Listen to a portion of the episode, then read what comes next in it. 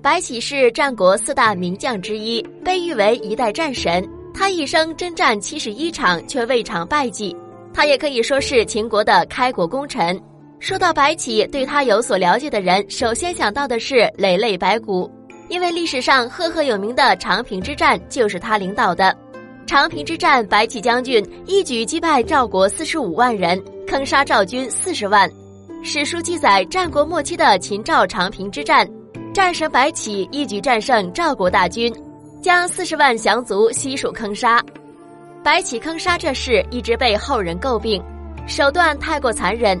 在一九九五年的时候，山西晋城高平市永禄乡将军岭下永禄村，有一对父子在自家果园不小心挖出了很多青铜箭头和人的骨头。经过专家证实，此处乃是长平之战的一处遗址。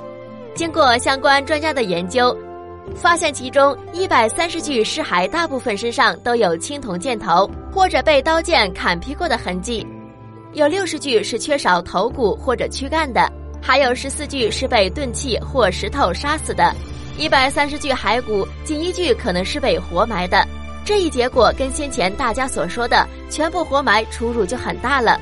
想一想，也是四十万的活人，谁会那么傻傻的不反抗，乖乖被活埋呀？而且根据相关专家研究发现，埋葬尸骨的泥土厚度只有一尺多，那么薄的土层根本是不可能活埋一个人的。原来史学专家以前将坑杀解释为活埋，其实是错误的。由此可见，挟诈而进坑杀之，其实是指白起使用欺骗、不光彩的军事手段，将降卒杀害之后，再将死去的士兵尸体堆积一起之后埋葬。